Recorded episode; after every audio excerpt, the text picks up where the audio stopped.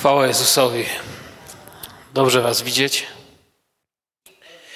Dobrze do Słowa Bożego znowu wejść i studiować. Wiecie, kiedy za oknem ten świat całkiem wariuje, kiedy wiadomości ze świata są coraz bardziej przerażające i straszne, jak dobrze wiedzieć, że mamy Jezusa.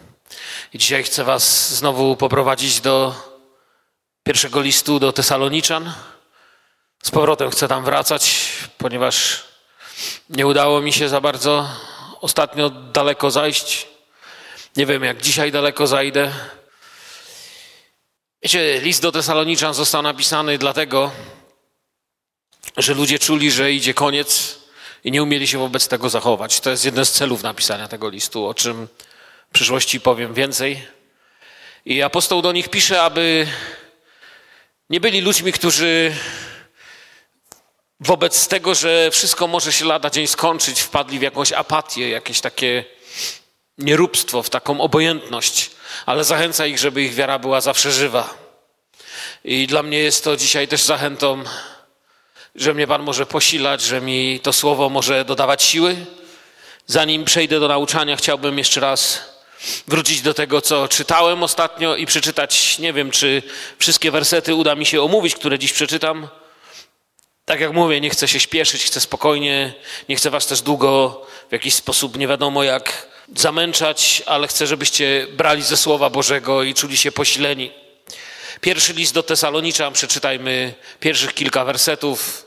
Pierwszy i drugi omówiłem w tamtym tygodniu. Dzisiaj nie wiem, ile mi się uda, przeczytam kawałek. Może na razie ciągle mogę od początku czytać, bo jak już będziemy gdzieś tam dalej, to już nie będę od początku czytał, ale teraz jeszcze mogę. Pierwszy list do Tesaloniczan. Paweł, Sylwan i Tymoteusz do kościoła Tesaloniczan w Bogu Ojcu i Panu Jezusie Chrystusie łaska wam i pokój. Zawsze dziękujemy Bogu za was wszystkich, wspominając o was nieustannie w naszych modlitwach Pomnij przed Bogiem i Ojcem naszym na wasze dzieło wiary, na trud miłości i na wytrwałą nadzieję w Panu naszym Jezusie Chrystusie. Wiemy, bracia, przez Boga umiłowani, o wybraniu waszym, bo nasze głoszenie Ewangelii wśród was nie dokonało się samym tylko słowem, lecz mocą i działaniem Ducha Świętego oraz wielką siłą przekonania. Wiecie bowiem, jacy dla was byliśmy, przebywając wśród was. A wy? Przyjmując słowo pośród wielkiego ucisku, z radością Ducha Świętego, staliście się naśladowcami naszymi i Pana. Także okazaliście się wzorem dla wszystkich wierzących w Macedonii i w Achai. Dzięki Wam nauka Pańska stała się głośna, nie tylko w Macedonii i Achali, Achai, ale Wasza wiara w Boga wszędzie dała się poznać, tak, że nawet nie potrzebujemy o tym mówić albowiem oni sami opowiadają o nas, jakiego to przyjęcia doznaliśmy od Was i jak nawróciliście się od bożków do Boga, by służyć Bogu żywemu i prawdziwemu i oczekiwać z niebios Jego Syna, którego wskrzesił z martwych, Jezusa, naszego wybawcę od nadchodzącego gniewu. Amen. Chwała Jezusowi. To jest to, czego oczekujemy. Amen. Jezusa, naszego wybawcę od nadchodzącego gniewu. To jest to, na co czeka Kościół. List do Tesaloniczan. Jak mówię, w tamtym tygodniu udało mi się dwa wersety zrobić i mówiliśmy o autorach, o odbiorcach listu i widzieliśmy mniej więcej z dziejów apostolskich, skąd się pojawili wierzący w Tesalonice. Dzisiaj chciałbym może jeszcze troszeczkę o Tesalonice też powiedzieć, gdzie to było w ogóle, co to za miasto, bo już mniej więcej złapaliśmy, co to za ludzie. Pamiętamy, że apostołowie, y, czy apostoł Paweł ze swoim towarzyszem podróży z Sylasem, z Tymoteuszem również przybywają, głoszą w synagodze najpierw wzbudzają pewien gniew, ale również nawraca się wielu ludzi i mniej więcej wiemy, jak narodziła się ta wspólnota, jak narodziła się ta eklezja, kościół w Tesalonice. Ale tak dokładnie, co to było za miejsce? Dokąd tak naprawdę poszedł Paweł, kiedy poszedł do Tesaloniki? Może od początku zacznę. Paweł, kiedy przybywa do Tesaloniki, to jest jego druga podróż misyjna. Jeżeli będziecie uważnie studiować dzieje apostolskie, Paweł podróżował trzy razy. No może więcej, ale uważ, uznajemy, że były takie główne trzy podróże apostolskie Pawła. I to jest druga podróż misyjna. W tym czasie dzieją się ciekawe rzeczy na świecie. Chrześcijaństwo powoli zaczyna wchodzić do Europy. Czyli opuszcza tą Jerozolimę, Samarię i zaczyna iść po krańce ziemi. Opuszcza tę swoją bezpieczną przystań, jakby wychodzi w pełne morze, tak by powiedzieli marynarze. I Wchodzi do Europy uczniowie Pana Jezusa i ci, którzy głoszą Ewangelię, tam głoszą. I Paweł teraz wyrusza w drugą podróż, aby odwiedzić miejsca, gdzie działał wcześniej i głosił. I tak naprawdę na początku właściwie to nie ma nawet do końca planu być w Tesalonice. Zabiera ze sobą, jak już powiedzieliśmy, Sylasa czy Sylwana, o czym mówiłem w pierwszej części. Przemierzają Syrię, Cylicję, głosząc i umacniając tam pierwszy kościół. Następnym ich celem jest Derbe i Listra. W listrze spotykają kogo? Kto pamięta? Młodego człowieka, który nazywa się nowy uczeń pański Tymoteusz, tak? Tam poznają Tymoteusza i od tej pory, od pobytu Pawła w listrze, Tymoteusz staje się uczniem Pana Jezusa, bardzo bliskim uczniem Pawła, staje się jednym z towarzyszy Pawła do końca jego życia. Od tej pory właściwie jego życie jest związane z Pawłem. Potem idą w kierunku Frygii i przechodzą przez Galację. Cały czas głosząc Słowo Boże, zwiastując zmartwychwstałego Pana, i tutaj coś się zaczyna dziać. I tu się zaczynają dziwne rzeczy. Duch Święty, jak gdyby staje im delikatnie na drodze, i zaczyna ich w zupełnie inny sposób prowadzić niż do tej pory. Przeszkadza im wręcz, możemy powiedzieć. Przeszkodził im, zresztą tak Słowo Boże mówi, w głoszeniu słowa w Azji i Paweł doświadcza pewnej wizji. Widzi w owym widzeniu człowieka z, skąd, kto z was pamięta? Z Macedonii. Widzi Macedończyka, który wzywa pomocy i chce, aby Ewangelia skierowała się w tamtym kierunku. Apostołowie długo nie czekają, dochodzą do miejsca, które dzieje apostolskie opisują jako Troada. Troada leży w pobliżu pewnego legendarnego miejsca, o którym na pewno słyszeliście. Miasto leży w pobliżu starożytnej Troi. To są te same tereny. Jeśli ktoś z Was nie wie, nie słyszał ktoś o Troi? Myślę, że każdy. Jeśli ktoś nie słyszał, to jest to miasto, które w Iliadzie rozsławił Homer. Przez 10 lat Troja była oblegana przez Achajów. To jest to miejsce, gdzie król Agamemnon przybył na czele największej armii tamtych czasów. 1185 okrętów wojennych przybyło na wybrzeże Troi i zaczyna oblegać przez 10 lat miasto. Kto z Was jeszcze nie kojarzy, to troszeczkę możemy dzisiaj z Homera przerobić. Powodem wojny był kto? Była Helena, to jest historia miłosna. Była żoną króla Sparty. Menealosa.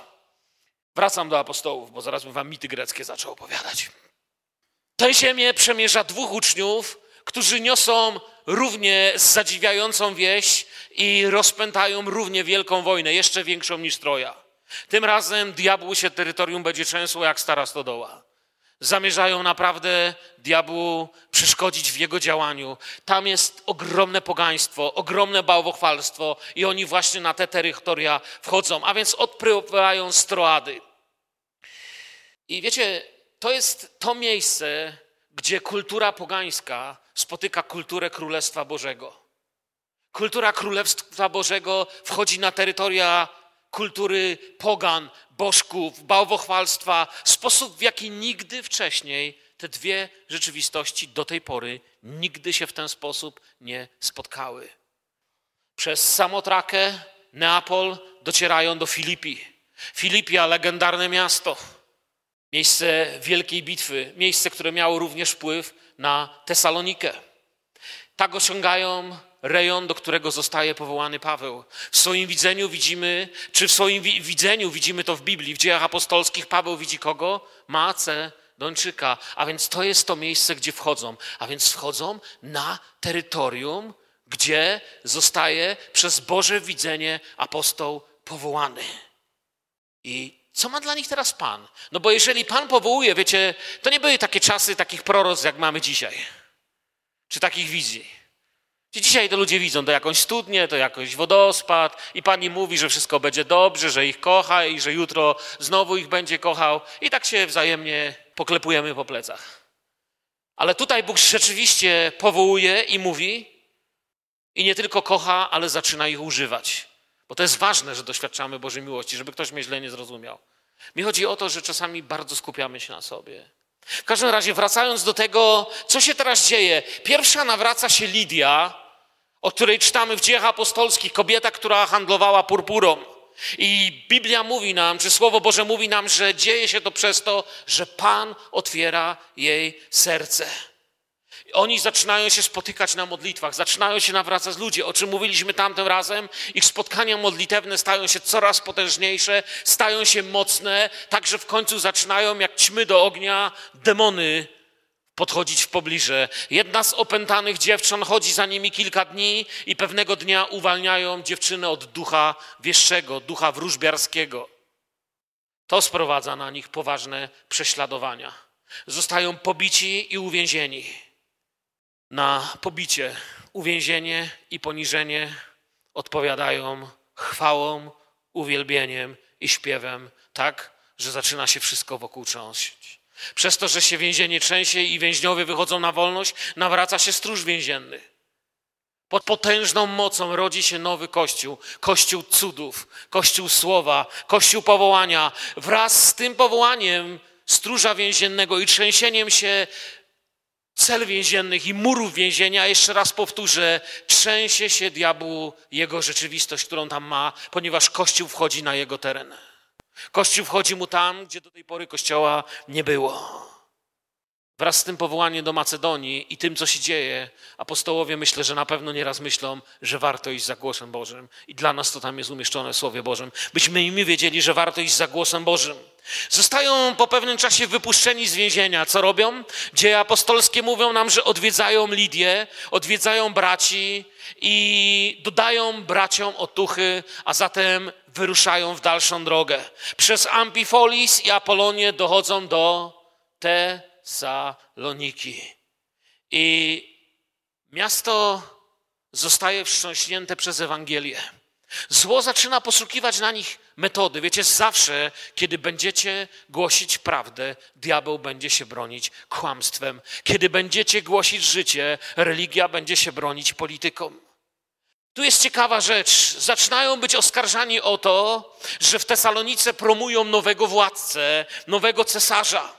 I możemy tego nie rozumieć, kiedy czytamy, ale chcę Wam powiedzieć, że Tesalonika, miasto, opowiedziało się jakieś 80 lat wcześniej, przed przybyciem apostołów do tego miejsca, opowiedziało się w czasie wojny po stronie Oktawiana.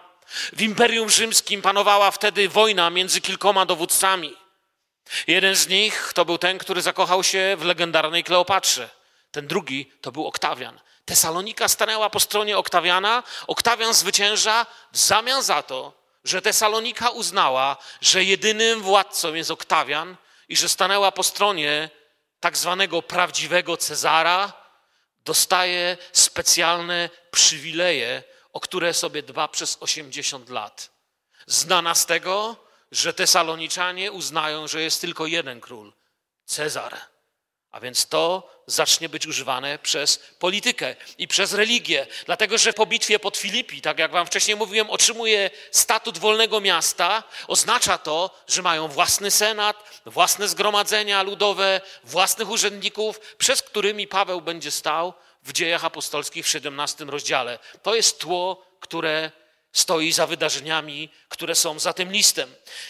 I teraz zobaczcie, jakiekolwiek podejrzenie, że może być inny Cezar, są tutaj w Tesalonice politycznie bardzo niepoprawne.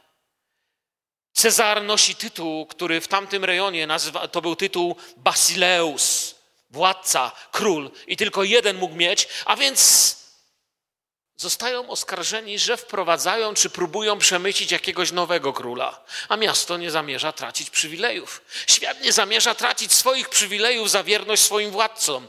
Oczywiście to się działo 80 lat wcześniej, w czasach, w których oni głoszą i w których zwiastują Ewangelię, Rzymem rządzi dość sympatycznie przez nas postrzegany z powodu różnego rodzaju sztuki i opisów Klaudiusz, ale wkrótce nadejdzie bardzo negatywnie opisany przez Sienkiewicza Neron. I teraz takiej polityki używają wobec Pawła i Sylasa właśnie tutaj. Oni głoszą Królestwo Boże i są zaatakowani przez przemijające królestwo polityki. Ludzie się boją, że stracą przywileje, jeśli takich dwóch będzie głosić, ponieważ w ich serca zostaje włożony niepokój. Jak to? To jest inny król niż Cezar? Chociaż my wiemy, co Jezus powiedział do Piłata i co głoszą uczniowie. Moje królestwo nie jest z tego świata. Ale oni żyją tu w czasach zdrady, zamieszania i kłamstwa i tutaj będą głosić tym, do których napiszą ten list. A ci, którzy staną po stronie Jezusa, staną się ludźmi drugiej kategorii. Staną się ludźmi, na których z czasem zaczną polować, których zaczną prześladować, których będą chcieli zmieść z powierzchni ziemi. I do takiego zboru Paweł rozpoczyna pisać swój list. Teraz Tesalonika sama. Co wiemy o samym mieście Tesalonika? Obecnie Tesalonika straciła z przodu to T i dzisiaj znamy z, z atlasu, z geografii, mamy miejscowość Saloniki w Grecji. Nie wiem, czy ktoś z Was był, może ktoś był. Turystyczna miejscowość, wielu ludzi tam jeździ. Miasto zostało założone 315 lat przed narodzeniem Pana Jezusa. Nie wiem, czy pamiętacie taką postać. Był ktoś taki, kto nazywał się Aleksander Wielki. Jedna z proroczych postaci księgi Daniela. Jeden z ludzi, który w niesamowity sposób zdobywa panowanie nad całym znanym ówczesnym światem, ale bardzo szybko jego panowanie przemija i umiera.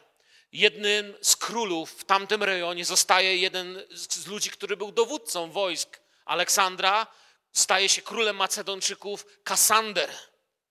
Zakochuje się w pewnej kobiecie i z tej miłości nazywa miasto od jej imienia Tesalonika, ponieważ ona tak się nazywała. Była córką Filipa, którą miał z nałożnicą swoją, która była przyrodnią siostrą Aleksandra Wielkiego. Miasto buduje ogromne mury jest całkowicie zajęte swoimi bóstwami, swoją polityką, bogaceniem się, w ogóle nie oczekuje żadnych zmian, buduje ogromne mury obronne, twierdze, ale po jakimś czasie nowe imperium, nowa bestia, jak to opisywał prorok Daniel, zdobywa panowanie nad światem i staje u bram Tesaloniki i szturmuje jej mury. Tesalonika dzielnie się broni, ale dowódca, który przybywa na czele wielkich wojsk, nazywa się Emilus Paulus. W 146 roku zdobywa miasto i przyłącza je do Rzymu, i w ten sposób mamy Tesalonikę w granicach Rzymu, w którym, którego to imperium w tych granicach głosi Paweł. Co wam jeszcze ciekawego mogę powiedzieć? Słyszeliście kiedyś o takich ludziach jak Cyryl i Metody? Mhm. To jest miasto, ich początkowej działalności. Tutaj się uczą, tu rozpoczynają swoje działanie. Tesalonika jest też miejscem wielu bitew, wielu wojen. Przechodzi z rąk Turków w ręce Bizancjum i znowu do Turków i znowu odbijają Bizancjum. Potem zostaje złupione przez Arabów. Kilkokrotnie przechodzi z rąk do rąk. Nie mam czasu dzisiaj całej historii wam opowiadać, bo zamiast list do Tesaloniczan mielibyśmy historię. Zostawmy to fachowcom. Powiem Wam jeszcze jedną ciekawostkę, to już tak na marginesie. Od 1942 roku do 1944 roku, czyli całkiem niedawno można powiedzieć historycznie, przez te dwa lata w mieście zostaje zamordowanych 63 tysiące Żydów. Czy z tego miasta zostaje zamordowanych 63 tysiące Żydów? Jest to 98% populacji żydowskiej Tesaloniki. Być może niektórzy z nich, a może nie być może, a na pewno są potomkami tych, którzy czytali kiedyś list Pawła. Dzisiaj mamy list Pawła do Tesaloniczan i to nieprzemijające jego przesłanie. Pan przyjdzie. Ale zanim Pan przyjdzie, żyjcie na tym świecie godnie. Wiecie, i ostatnio skończyłem na wersecie trzecim. Mówiłem o Pawle, który jest wdzięczny za Ewangelię i za to, jak działa oraz za to, jak została przez nich przyjęta. I teraz jakby tym listem chcę im powiedzieć, tak, przyjmujcie te rzeczy, dobrze to robicie, chwała Bogu, w tym trwajcie, żyjcie pełnią życia. Werset trzeci mówi nam, mając w pamięci dzieło wiary waszej i trud miłości i wytrwałości w nadziei pokładanej w Panu naszym, Jezusie Chrystusie, przed Bogiem i Ojcem naszym. To jest to miejsce, gdzie skończyłem, którego nie omawiałem. Wiecie, to, co chcę powiedzieć z tego wersetu, to jest to, co łączy również niektórych z nas tutaj. Nawet przez ostatnich parę tygodni to się już stało. Łączą nas wspólne wspomnienia tego, co przeżyjemy razem z Panem. Tak naprawdę w kościele na tyle blisko jesteśmy ze sobą, na ile blisko coś przeżywamy razem z Jezusem. Zwróćcie uwagę, ci, którzy coś razem robią, też się razem przyjaźnią, razem odwiedzają. Ci, którzy nie robią nic, nie mają żadnych wspomnień, nie mają sobie nic do opowiedzenia. Paweł pisze, że oni mają wspólne wspomnienia, działali razem dla Ewangelii. Doświadczali razem tej wiary, a wiara, jak wiemy, jest Bożym darem. Ludzie mogą go przyjąć, a to sprawi, jeżeli przyjmiecie dar wiary i będziecie w niego, według niego chodzić, będziecie mieli właściwe wspomnienia na starość, będziecie mieli właściwe rzeczy w głowie. Wiecie, jak zawsze, kiedy są śluby, to składam młodym parom takie życzenia. Uśmiechajcie się tyle, żebyście mieli zmarszczki we właściwym miejscu. A tutaj powiem, Wierzcie tyle, żeby na stare lata mieć wspomnienia, że Bóg działał, że was połączył z ludźmi, że za wami są przyjaźnie, że za wami kwitnie ziemia, że za wami są ludzie, których podnieśliście, których kochaliście, których, po, którym pomogliście się otrzepać, którym pomogliście żyć. Gdzie człowiek, który odchodzi z tego świata ze wspomnieniami kłótni, plotek, niezadowolenia i awantur, odchodzi zgorzkniały. Paweł tego nie ma. On ma wspaniałe wspomnienia z tymi ludźmi. I ciekawa rzecz tutaj jeszcze jest. Mając w pamięci dzieło wiary waszej. Nie wiem, czy zwróciliście uwagę na te słowa. Dzieło wiary waszej. Tutaj dzieje się ciekawa rzecz. Wiara nie jest przeciwstawiona działaniu. Zwróćcie uwagę, ale przejawia się przez działanie. Bardzo często, kiedy jako wierzący mówimy o wierze, to mówimy wiara, uczynki. A tutaj Paweł mówi: Ja pamiętam uczynki waszej wiary. Wasza wiara spowodowała, że zaczęliście czynić niesamowite rzeczy. Wiara zaczyna robić swoje dzieło, mają coś więcej niż opinie, niż dyskusje. Oni nie próbują coś zrobić, żeby nazwać to wiarą, ale oni komuś uwierzyli i wobec tego, jak uwierzyli Bogu, zaczynają działać, a właśnie to Bóg nazywa wiarą. Tesaloniczanie uwierzyli w kogo? W Pana Jezusa Chrystusa jako Pana. Jeżeli uwierzysz w Pana Jezusa jako Pana, jeżeli ja uwierzę w Jezusa jako Pana, stanie się to, co się stało w Tesalonice. Kiedy uwierzymy w Jezusa jako Pana, to prowadzi nas do dzieła wiary.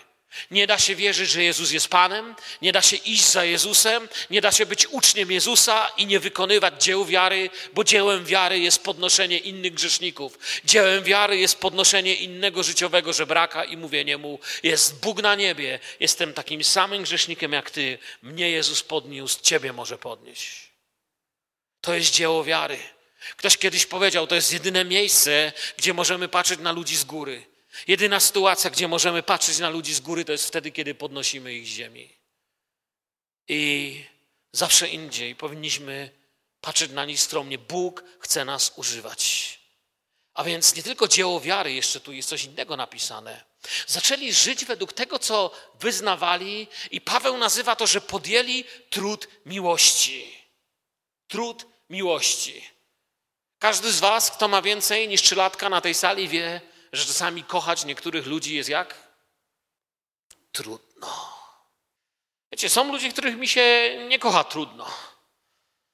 A są ludzie, których kocha się trudno. Kiedy pracuje się w kościele, czasem ludzi kocha się trudno. Ale Paweł nie mówi, o wy bohaterowie, kochajcie ludzi, no miło. Nie, on mówi, to jest trud miłości. Tego wtedy dziś potrzebował Kościół i nie zadajemy sobie dzisiaj trudu miłości często. Zamiast tego, wiecie co, zauważyłem, że czasami spalamy się w trudzie religijności.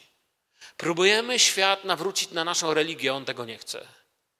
zamiast okazywać mu miłość. I to jest to, co myślę powinniśmy się uczyć ze Słowa Bożego. Nie zadając sobie trudu miłości, spalamy się w takim działaniu religijnym. Wiecie, religia jest łatwą rzeczą. Religia mówi kiedy i jak to zrobić i ma na wszystko odpowiedź. Miłość, miłość wymaga pokory, miłość wymaga modlitwy. Żeby wam powiedzieć o religii, nie trzeba się modlić o was. Żeby was kochać, trzeba się modlić. Żeby mnie kochać, trzeba się o mnie modlić. Żeby kochać bliźniego prawdziwą miłością, trzeba się modlić. Żeby z ludźmi dzielić religię, nie trzeba się w ogóle razem modlić i nic nas nie musi łączyć. Żeby dzielić ze sobą wspólną miłość w działaniu, trzeba się kochać, modlić, błogosławić. Religia jest łatwa. To miłość wymaga. I on to nazywa trud miłości. Miłość wymaga naśladowania Jezusa. Oznacza, że nie skręcam tam, gdzie byłoby mi łatwiej, ale tam, gdzie poszedłby Jezus.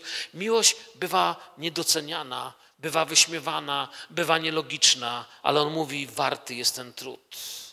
I nie tylko trwają w trudzie miłości, ale w czymś jeszcze trwają w tym wersecie. Postanowili wytrwać w nadziei. Wytrwałość w nadziei.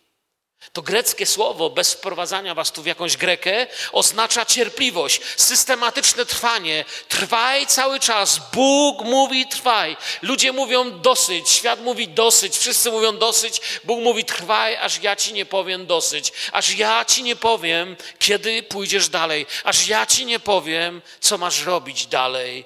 Wytrwaj w nadziei. To jeszcze raz mówię, to słowo w Grece oznacza trwanie wobec siebie cierpliwości takiej systematyczności, w ciągłości kochania. I jeśli Paweł teraz w liście do nich chwali to, wspomina, oznacza, że wiedział, jakie to jest trudne. Wiecie, na świecie dość się dzieje, żeby porzucić to wszystko. I wtedy i dzisiaj na świecie dość się dzieje, żeby powiedzieć, że kochanie ludzi nie ma sensu, że się nie opłaca. Sami wiecie, ile razy was, którzy głosicie Ewangelię, którzy często zgięliście się, by usłużyć innym, ile razy was oszukano. Ile razy was zostawiono, ile razy wam nie powiedziano dziękuję. Ale Paweł mówi, to nieważne, tak ma być. On to chwali. Na świecie dość się dzieje, by rzucić, ale on mówi, w tym trwajcie. Dzieło wiary niech się wyraża w trudzie miłości, a żebyście wytrwali, cierpliwość miejcie w nadziei. Kto pracuje z ludźmi wie, jakie to jest trudne. To jest, innymi słowami, bez tylu wielkich słów, to jest zwyczajne położenie swojego życia przed Bogiem. Wiecie, Rzymian 12, coś wam przeczytam, to jest o tym napisane tylko innymi słowami. Wzywam was wtedy, bracia, przez miłosierdzie Boże, abyście co? Składali ciała swoje jako ofiarę żywą, świętą, miłą Bogu, bo taka winna być duchowa służba wasza. To jest to właśnie. Dzieło miłości, trwanie w cierpliwości, działająca wiara. Składajcie się Panu w ofierze, działajcie w miłości, a nie upodabniajcie się do tego świata, ale się przemieńcie przez odnowienie umysłu swego, abyście umieli rozróżnić, co jest wolą Bożą, co jest dobre, miłe i doskonałe. Paweł mówi, albo się przemienicie i zaczniecie inaczej myśleć, co pozwoli wam kochać, służyć, kłaść siebie, bo będziecie myśleć po staremu, wtedy nie ma trudu miłości, nie ma cierpliwości, nie ma działania. Powiem wam coś, przyjaciele. W Starym Testamencie, kiedy kładziono ofiarę na ołtarzu, musiała się spalić całkowicie na popiół. Dopiero wtedy była ważna. Spalona całkowicie na popół, wtedy była ważna.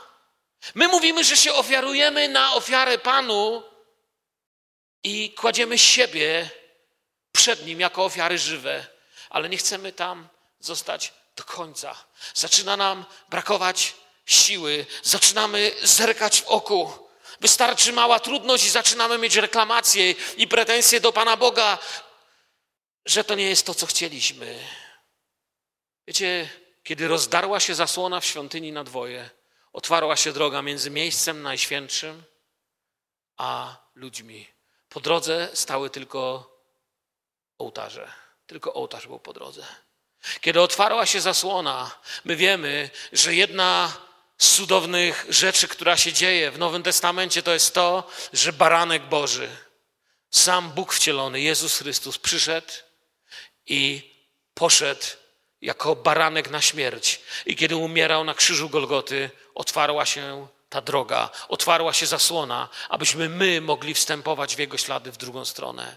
Droga prowadzi przez ołtarz. Był tam też ołtarz, z którego rozchodziła się wspaniała woń. I my zostaliśmy powołani, by być wonią Chrystusową. Wiecie, kiedy w świątyni rozdziera się zasłona na dwoje, i tak jak mówię, jak już tylko ołtarze zostały między światem i miejscem najświętszym, Bóg wyszedł, przeszedł przez krzyż i zawołał świat. Świat musi przejść to samo miejsce. Kto chce pójść za mną, niech się zaprze samego siebie, bierze krzyż i mnie naśladuje. I wiecie, zobaczyłem, że my, kiedy ruszamy w drugą stronę, na tym ołtarzu chcemy być tylko chwilkę. Tylko tyle, żeby w naszym mniemaniu zarobić na swoje zbawienie. Tylko tyle, żeby poczuć, że się coś dla Boga zrobiło. A Bóg mówi, chce, żebyście tam byli tyle, byście się za, dla mnie całkowicie ofiarowali. Nie mamy cierpliwości, my tylko łypiemy tam miejsce najświętsze, przywileje nasze. Należy mi się. Wyznaję, że chcę być bogaty, szczęśliwy i zadowolony z życia. To jest Ewangelia w wielu miejscach głoszona dziś na świecie. Ewangelia zwodząca ludzi i patrząca do portfela, patrząca na zadowolenie z życia, patrząca na przywileje. Ewangelia bez krzyża, Ewangelia bez przemiany życia, bez uczniostwa. Ewangelia polegająca na tym, ja mam być zadowolony i mam mi być dobrze. Chcemy fajnego życia. Misje, inne rzeczy zostawiamy jakimś misjonarzom, pastorom, jakimś innym klechom, nie wiadomo komu. Chcę Ci powiedzieć, Ty jesteś powołany, aby być tym, który położy siebie na ołtarzu, który położy siebie jako ofiarę Panu, Panu, Ty i ja. Jesteśmy powołani, aby to, co nasze umierało, aby to, co we mnie umierało, aby we mnie zaczynał życie nowy człowiek, aby we mnie i przeze mnie żył Bóg. Dzieło wiary, trud miłości, nadzieja pozwalająca wytrwać, trzymają Kościół we właściwym miejscu. W Tesalonice to położyli w kim? Mając w pamięci dzieło wiary waszej, trud miłości, wytrwałość nadziei pokładanej w Panu naszym, Jezusie Chrystusie, przed Bogiem i Ojcem naszym. Tutaj w działaniu mamy wiarę, nadzieję i miłość. Wiecie, nasze wspomnienia mówią nam, kto jest naszym Bogiem. To, co mamy w wspomnieniach, pokazuje nam, kto jest naszym Bogiem, i to, co czujemy dziś wobec własnego życia, pokazuje nam, czy powinniśmy pokutować, czy trzymać się Boga, którego znamy. Czy może tracimy coś z Bogiem, którego znamy? Te wspomnienia, które Paweł ma, których pisze, wspominam wasze działanie, dzieło wiary waszej, trud miłości, którą położyliście w kim? I po raz drugi, jesteśmy parę wersetów od początku listu, a on już po raz drugi mówi o Bogu jako o Ojcu. Już po raz drugi to drogocenne imię wspomina. Po raz drugi nazywa Boga Ojcem, bo ten list i cały Nowy Testament, widzę, jest, wiecie, wezwaniem nas do rzeczywistości życia jako dzieci Boże. Tylko takie życie może nas umocnić. Tylko takie życie nam coś może dać. Jeśli Bóg jest moim ojcem i Bóg jest Twoim ojcem, i Twoim, i Twoim, to znaczy, że jesteśmy kim? Braćmi i siostrami. Że jesteśmy rodzeństwem, możemy powiedzieć. Jeśli Bóg jest ojcem, to my jesteśmy braćmi, siostrami, a bracia i siostry mają zawsze wspólne wspomnienia, wspólne dorastanie, wspólną przygodę. O, wiele by tu można było powiedzieć, ale chodźmy dalej o jeden werset. Werset czwarty. Wiedząc, bracia umiłowani przez Boga, że zostaliście wybrani. I tu się pojawia coś ciekawego. Gdybyśmy patrzyli na cały kontekst, Paweł używa tego słowa przez to, że widzi, jak działa Ewangelia w ich życiu. Ale podoba mi się, nagle coś jeszcze oprócz wiary się tu pojawia. Zwróćcie uwagę. On tu nie pisze wierząc, ale wiedząc pojawia się pewna wiedza. Już nie wiara, nie nadzieja, nie być może, nie wierzę z całego serca, choć nie widzę, ale on mówi, wiedząc, bracia umiłowani przez Boga, że zostaliście wybrani. Nagle, nagle coś jeszcze. Już nie tylko w coś się wierzy, ale coś się wie. Paweł wie, co się stało w ich życiu. Zostali wybrani. Paweł im dziękuję. Nie za to, co mu się wydaje, ale za to, co pamięta, co wie, co widzi, jak działa Ewangelia. Wiecie, to jest to, czego pragniemy dzisiaj. Nie pragniecie kościoła, w którym którym Ewangelia działa? Nie pragniecie kościoła, gdzie Ewangelia rzeczywiście działa? Paweł im dziękuję za to. Bracia umiłowani. Jan o tym pisał. Patrzcie, jaką miłość okazał nam Ojciec, że zostaliśmy nazwani dziećmi Bożymi i nimi jesteśmy. Dlatego świat nas nie zna, że Jego nie poznał. Natomiast my wiemy, kim jesteśmy. My widzimy, jak to działa w naszym życiu. To jest to, o czym pisze tutaj Paweł. Bracia umiłowani, umiłowani przez kogo? Przez Boga. Oto kim jesteś ty. Nie wiem, czy ci się chce dzisiaj spać, czy nie. Nie wiem, czy miałeś trudny dzień, czy nie. Nie wiem, skąd przyszliście i nie wiem, kto został w domu, ale chcę, żebyś wiedział jedno, przyjacielu. Bóg bardzo ciebie kocha. Amen. Możesz sobie palcem na siebie pokazać i powiedzieć: Bóg mnie kocha. Panie Boże, przyzwyczaiłem się do tego, że mnie kochasz. Panie Boże, nie robi to już na mnie wrażenia ale wiem, że mnie kochasz. Przyzwyczaiłem się do tego, ale Bóg Ciebie kocha i zamierza Twojego życia używać, zamierza Ciebie zmieniać i przez Ciebie świat zmieniać. Oto kim jesteś. Oto jest wartość człowieka, cena człowieka jest napisana w Biblii. Tak Bóg umiłował świat, że dał syna swojego. Tyle jest warty człowiek. To jest dalsza część. Umiłowani bracia, umiłowani przez Boga. Oto kim jesteś. To jest wartość, biblijna wartość człowieka. Świadomość tego faktu, że Bóg Cię kocha bezwarunkowo. Jeśli to przyjmiesz wiarą, będzie Ci łatwiej kochać ludzi, którzy nie kochają Ciebie. Jeżeli tego nie mamy, stajemy się ludźmi religii, wielu słów, którymi się bronimy i wywyższamy. I to zdanie kończy się słowami, że zostaliście wybrani. Wybrani, wybrani, wybrani. Miłość to nie uczucie. To nie emocja, to decyzja. Każdy wybór oznacza decyzję. Bóg wybrał Was przed założeniem świata w Chrystusie. Bóg Was umiłował. Bóg się na Was i na mnie i na Ciebie zdecydował. Tam, gdzie, jest, gdzie widzicie miłość, zawsze zobaczycie wybór. Zawsze, gdzie jest miłość, jest wybór. Kiedyś wam tutaj mówiłem, pamiętam jak wspominałem kryzys w Polsce, dawne lata, kiedy mięso było na kartki. Nigdy tego nie zapomnę, będę to pamiętał do grobowej deski. Jak poszedłem po obiedzie do kuchni i zobaczyłem moją mamę, jak obgryza po nas kości, bo kupiła tylko tyle mięsa, żebyśmy my dostali jako dzieci. Gdzieś w jej sercu my tego nie widzieliśmy. My śmialiśmy się w naszych pokojach, bawiliśmy się zabawkami, ale mama położyła i miała tylko trzy kawałki kurczaka. I w którymś miejscu zdecydowała się, że te trzy kawałki kurczaka dostanę ja i moje dwie siostry. A potem myśmy byle jak obgryźli i rzucili to do kuchni.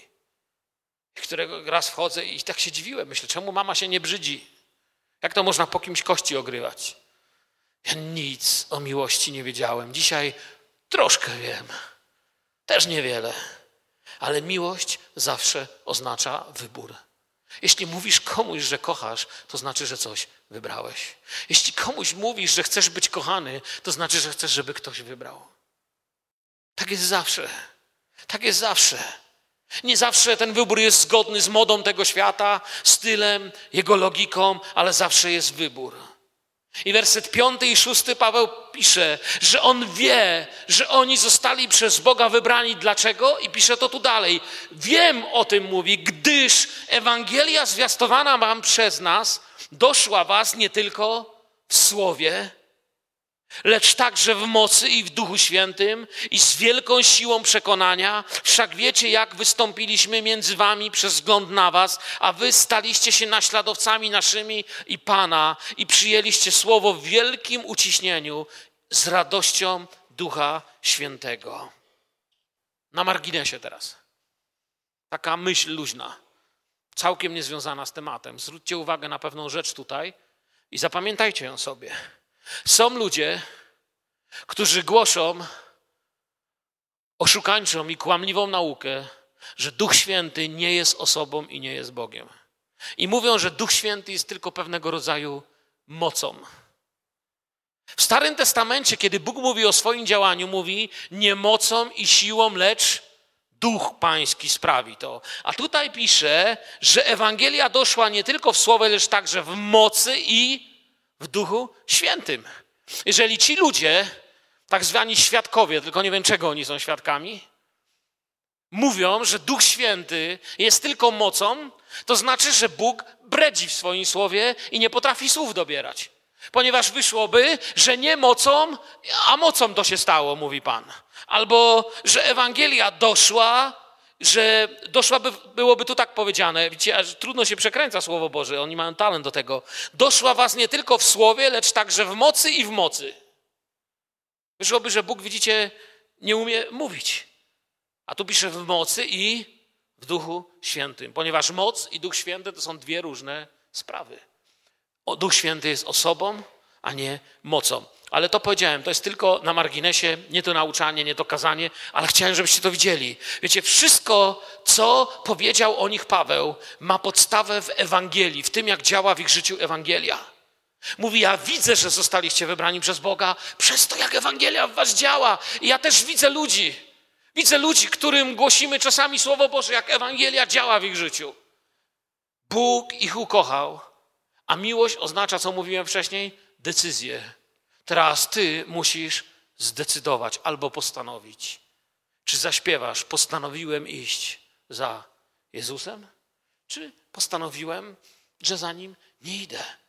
To są dwa znaki w życiu wybranych ludzi: zwiastowanie, kiedy dochodzi Ewangelia, i odpowiedź na Ewangelię. Jej moc objawia się nie tylko w zwiastowaniu, ale właśnie w odpowiedzi na zwiastowanie. W zwiastowaniu jest moc, a w przyjęciu jest odpowiedź. Jest tam też radość. Ewangelia, dobra nowina. Ewangelia to nie jest informacja dla naszego sąsiada, że jest głupi i idzie do piekła. Ewangelia to jest informacja dla każdego grzesznika, że Bóg go kocha i ma dla niego wspaniały plan. Ewangelia jest o Jezusie. Odpowiedzią na Ewangelię jest przyjęcie Jezusa, a mocą jest działanie Jezusa, kiedy zaczyna działać. Ewangelia jest o Jezusie, odpowiedzią jest przyjęcie Jezusa, a mocą działania Ducha Świętego jest to, co się zaczyna dziać człowieku, który tego Jezusa przyjmie. Tak i tylko tak działa Ewangelia, wszystko inne, co człowiek do tego dołoży, każda rzecz, jaką człowiek do Biblii i Bożego działania dołoży, tylko wszystko psuje. I on pisze nie tylko w słowie. Gdzie? Bo Ewangelia to nie jest jakaś informacja. Paweł nie przyszedł i nie wszedł do Tesaloniki i do innych miast i powiedział: Witajcie, jestem doktor habilitowany. Paweł, mam cztery doktoraty i mam parę fakultetów, grekę znam i hebrajski i będę was teraz uczył. I wszyscy za dwa lata, jak mnie będziecie słuchać, będziemy mieli tytuł magistra. Tak się Ewangelii nie głosiło. To nie była tylko informacja. Nie zrozumcie mnie źle, dobrze jest mieć tytuł magistra. Ja bym chciał na przykład mieć ile się da magistrów i doktoratów. To nie o to chodzi. Ale tutaj pisze, że Ewangelia to nie jest to. Ewangelia jest informacją, jest, jest przesłaniem, nie informacją, właściwie od Boga o Jego miłości działaniu i wymaga odpowiedzi człowieka. Kiedy człowiek odpowiada, rozpoczyna działanie w mocy. Ewangelia to nie informacja słowna, że po tych słowach człowiek ma zrobić poważną minę i udawać, że go strasznie obchodzi, co tam babka i dziadek myśleli 100 lat temu. Bóg nie mówi do nas pustych słów. Bóg mówi słowa, które są tym, co Bóg czyni, a Bóg chce coś czynić. Bo Słowo Boże jest żywe i skuteczne, ostrzejsze niż wszelki miecz obosieczny, przenikające aż do rozdzielenia duszy i ducha, stawów i szpiku, zdolne osądzić zamiary i myśli serca. Słowo Boże jest jakie? Żywe po pierwsze, czyli nie martwe, nie takie, które traci aktualność. Słowo Boże jest żywe. Wiecie, co znaczy żywe? Ja jestem żywy, wiecie o tym? I ty jesteś żywy. Kiedy spotykam Tomasza, patrzę na niego i nie mówię, a to, to ten sam Tomasz, to a ten sam Tomasz, to już go znamy idę sobie dalej. Nie, tak się nie traktuje żywych ludzi. Tak się traktuje gazetę, która jest nieaktualna. Wczoraj czytałem gazetę, dzisiaj ta gazeta już jest. Najwyżej w łazience się do czegoś przyda. Ale człowiek taki nie jest. Człowiek jest żywy. Człowiek jest zawsze aktualny, a Bóg jeszcze bardziej. I dlatego Słowo Boże jest żywe, zawsze na właściwy dzień. Słowo Boże się nie otwiera i nie mówi, a, wczoraj to czytałem. To nieważne, że wczoraj czytałeś. Wczoraj mogłeś czytać. Dzisiaj znowu zaczniesz czytać. I najpierw będziesz czuł, że to jest jakby, wiesz, jakby siano żół. I nie idzie ci to. Ale nagle Bóg dokonuje cudu. I Słowo Boże zamienia się w odpowiedź, zamienia się w potężny miecz. Duchowe siły wokół Twojego domu zaczynają się odsuwać. Diabeł patrzy i widzi, że się nie może dotknąć Twoich dzieci, bo masz miecz. Widzi zło, że musi odstąpić. Nałogi odchodzą, choroby odchodzą. To jest działanie Ewangelii w mocy. Słowo Boże jest żywe. Mało tego, że jest żywe, jest skuteczne. W przeciwieństwie do marudzenia i oszukiwania się. Jest ostre. Co znaczy ostre? Skalpel w szpitalu jest ostry. Może dosięgnąć i zrobić najbardziej precyzyjną operację. To, czego człowiek nie mógł odpowiedzieć, Słowo Boże dochodzi tam. Zaskakująco prawdziwe wobec naszych myśli, zamiarów. Taką Ewangelię głoszono w Tesalonice. Nie Ewangelię o tym, że Bóg chce, żebym miał się dobrze i był bogaty. Nie Ewangelię pełną mglistych obietnic. Nie Ewangelię o niepotrzebnych rzeczach, ale Ewangelię o życiu. O prawdziwym życiu lecz także w mocy i w Duchu Świętym i z wielką siłą przekonania, mówi o niej Paweł. Słowo w mocy mówi nam o cudach Ewangelii. I my czytając dzieje apostolskie widzimy, że tam działo się co? Cuda. Ci ludzie uruchomili miłość. Przyjaciele, mamy w naszym zborze bardzo dużo dzieci. Mamy wielu naszych sąsiadów. Jeżeli uruchomimy miłość, to Bóg obiecuje, że rozpoczną się cuda. Nie musicie nie wiadomo co wyznawać. Wiecie, są takie nauki, które mówią, że człowiek powinien tylko raz o coś Boga prosić, a jak prosi dwa razy, to już jest niewiara. Ja myślę, że to jest głupota tak nauczać. Człowiek tak długo ma prosić, aż dostanie. Stukaj, aż ci otworzą, szukaj, aż odnajdziesz. Chodź i poszukuj Boże odpowiedzi dla swojego życia. Największym cudem Ewangelii jest to, że wchodzi do serc i sprawia przemianę ludzi.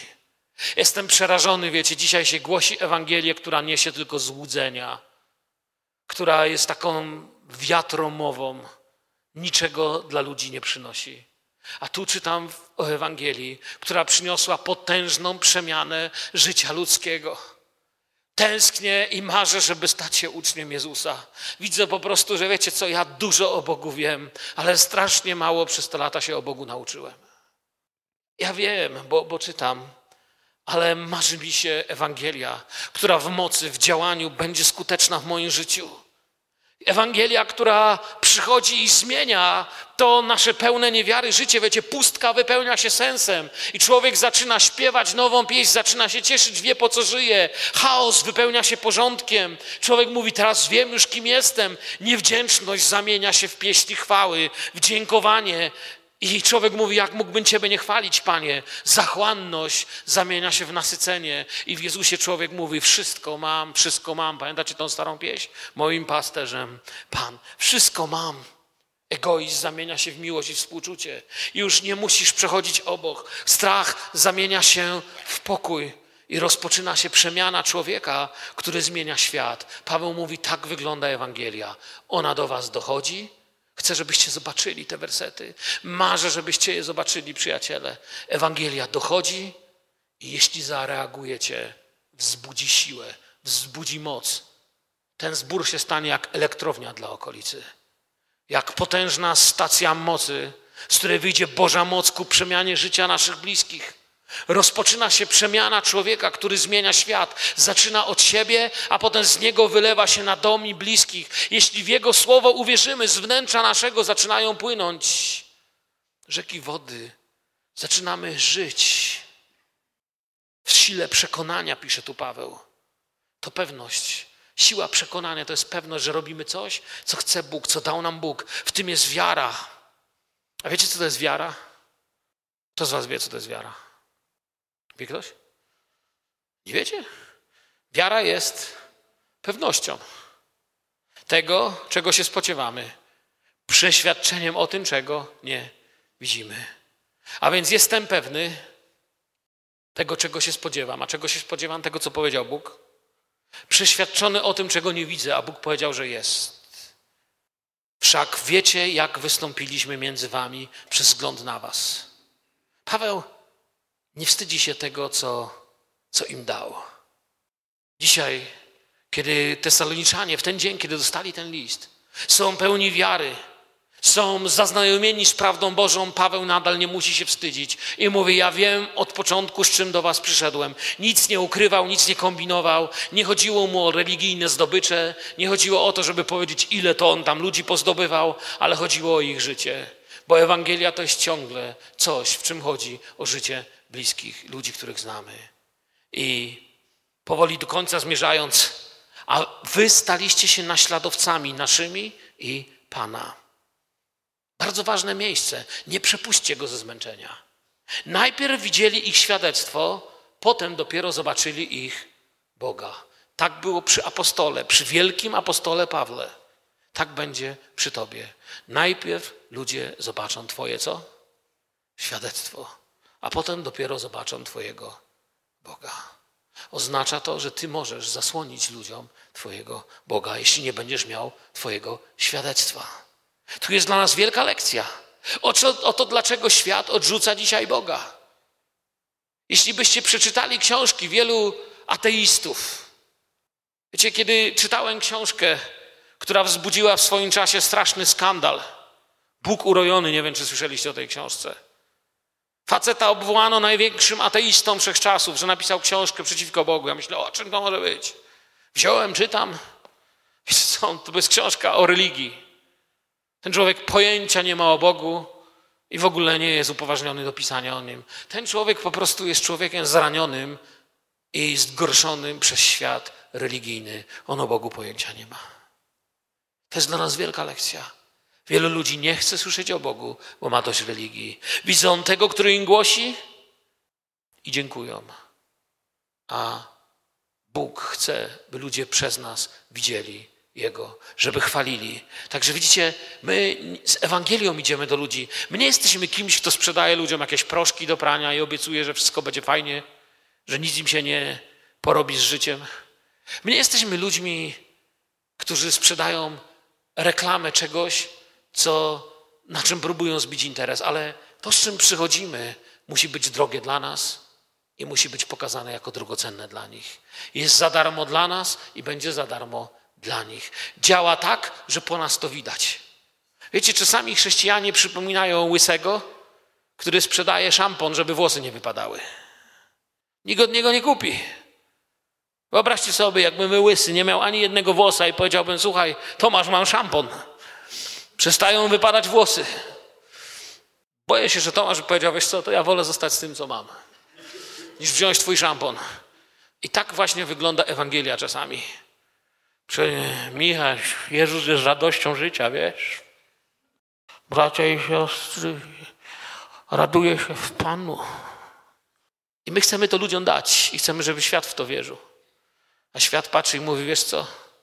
Wiecie, oni nie mają odwagi tak powiedzieć, bo oni się bardziej Boga czasem boją niż my. Wiecie, co mówią? Ja jednak wolę do baru. Wódka lepiej działa niż to, co ty masz. Wolę w moje filozofie lepiej działa niż to, co ty masz. Ale kiedy widzą człowieka, który nie żył, a żyje, który nie miał sensu, a odnajduje sens, widzą tatę, w którym nie widzieli taty, ale teraz tatę zmienił Bóg i jest prawdziwym tatą. Widzą mamę, w której nie widzieli mamy, ale teraz mama jest mamą. Widzą męża, żonę, siostrę, brata, sąsiada. Ja pamiętam, jak kiedy byłem więziennym pastorem, miałem człowieka, który przyjechał do nas do domu, zjadł nas obiad, zaprosiliśmy go na hamburgera. Pierwszy raz od 17 lat chłop jadł hamburgera. Jedząc tego hamburgera płakał, mówi, jadę poszukać moją żonę. Potem pojechał znaleźć swoją żonę. 17 lat po rozwodzie, po rozpadzie ich życia, brali znowu ślub. I kiedy ona wyszła w kościele i miała świadectwo, ona powiedziała: Ja nie wiem, co wam powiedzieć. Ja jestem chrześcijanką, mówi tylko dwa tygodnie, nie znam Słowa Bożego, ale powiem wam jedno i powiedziała największą prawdę. Powiedziała, kiedy zobaczyłam mojego męża, to się wystraszyłam, bo myślałam, wrócił koszmar, wróciło wszystko, co było. Ale chwilę potem już wiedziałam, nie wiem, gdzie jest mój mąż, wiem, że już nie żyje. Wiem, że ten człowiek, który do mnie przyszedł, to już nie jest mój mąż, to jest ktoś inny. Pan Bóg zmienił jego życie. Czy można było to powiedzieć lepiej? Ona mówi, ja tylko wierzę dwa tygodnie, ale widzę to. Wiecie, gdybyście widzieli jej chrzest, poszli nad rzekę, w lodzie wycięli dziurę, ona się chciała natychmiast ochrzcić, przez co, bo zobaczyła, co się stało z jej mężem. Ona mówi, to jest niemożliwe, żeby Bóg mógł zmienić tak człowieka. Chce się ochrzcić. Wycięli dziurę, wiecie, kiedy jechali bracia i siostry na chrzest, to inni pilnowali, bo im ta dziura zamarzała w wodzie, nie chciała się trzymać. I kiedy chrzcił ją, to z mostu zaczęli gwizdać, śmiać się. Ale ci ludzie mieli świadectwo. Ci, mieli, ci ludzie mieli świadectwo. I to jest prawdziwa Ewangelia. Przyjęliście słowo. To jest pierwszy krok do działania Ewangelii. I pisze do nich Paweł w wielkim uciśnieniu. Wielkim uciśnieniu, z radością Ducha Świętego. Bez przyjęcia słowa nie można iść ani kroku dalej za Bogiem. Tu zaczyna się to dzieło wiary. I w wielkim uciśnieniu, z radością Ducha Świętego. Chcę Wam coś powiedzieć jeszcze o uciśnieniu. Uciski nie są przeciwieństwem radości. Uciski tylko testują Waszą radość. To jest tak, jakby człowiek sobie kupił łódkę i powiedział, że przeciwieństwem łódki jest woda. Kupiłem sobie łódkę, ale nigdy jej nie położę na wodę, bo jeszcze zatonie. To po co, że się kupił? Mam radość w Chrystusie. Uciski nie są przeciwieństwem radości. Uciski są tylko testem, czy Twoja radość jest prawdziwa. Powiem Wam, wiele naszych niewysłuchanych modlitw powinno zaalarmować nasze życie, ponieważ niby prowadzimy chrześcijańskie życie, ale często modlimy się, a Bóg nie odpowiada. Więc modlimy się drugi raz, Bóg znów nie odpowiada. Modlimy się trzeci raz, Bóg nie odpowiada. Za każdym razem pocieszamy się. No widocznie tak Pan chciał. Widocznie Bogu się upodobało, żeby tak nie było. Ile razy Bóg może powiedzieć nie? Każda nasza modlitwa jest na nie. Każda nasza modlitwa jest martwa. Na żadną od lat być może nie dostałeś odpowiedzi. Powinieneś się martwić, ponieważ Paweł pisze, że żywa Ewangelia działa. Może jest coś, co oddziela cię od Boga i może dlatego twoje modlitwy nie działają. Wielu z nas ma w Jezusie, wiecie, takiego bożka, jak tacy ludożercy w dżungli. Oni sobie, wiecie, tacy Indianie stawiali jakiegoś kołka, jakiegoś chłopka z drewna, modlili się do niego i cała ich modlitwa była jedno. Kołku mój, proszę cię, żeby mi na łeb nic nie spadło, niech deszcz pada, niech mi urośnie w ogrodzie i niech mi nic złego się nie stanie. Tyle to nawet poganie mają. My mamy Jezusa, który nas powołuje do życia pełnego cudów, przemiany w Judei, w Samarii i aż po krańce ziemi. Jeżeli nie masz odpowiedzi na modlitwę, poczytaj Tesaloniczan, zobacz, co się dzieje, gdy człowiek reaguje na Ewangelię. Zareaguj. Powiedz, Panie, tyle lat chodzę za Tobą, że gdzieś mi się pogubiło coś w życiu. Chcę znowu oglądać Twojego działania. Zaczynam patrzeć na to, co nieważne, a zapomniałem o tym, co ważne. Pochylmy nasze głowy do modlitwy. Panie, dziękujemy Tobie za Twoje słowo. Panie, proszę Cię, abyś moje nieudolne słowa użył w Twój cudowny sposób. Proszę Ciebie, Panie, aby dziś na tym miejscu byli ludzie, którzy przyjdą do Ciebie i powiedzą: Tęsknię za Tobą, Panie. Tęsknię za Twoim działaniem. Tęsknię za tym, aby w duchu, w mocy, w sile znowu Ewangelia działała. Panie, uczyń z nas ludzi, których świat, których nasze żony, nasze mężowie, dzieci nie będą mogły poznać. Tak bardzo przemień nas, Panie, chcemy tego. Czyń sobie tutaj Kościół, który będzie prawdziwą odpowiedzią. Czyń sobie Kościół, który będzie miał Jezusa, nie tylko grafik nabożeństw. Prosimy Ciebie, Panie aby list do Tesaloniczan ożywił nas tam, gdzie potrzeba Twego ożywienia. Aby chociaż za oknem nadchodzi zima, proszę Cię, uczyń ten czas zimy wiosną w naszym życiu.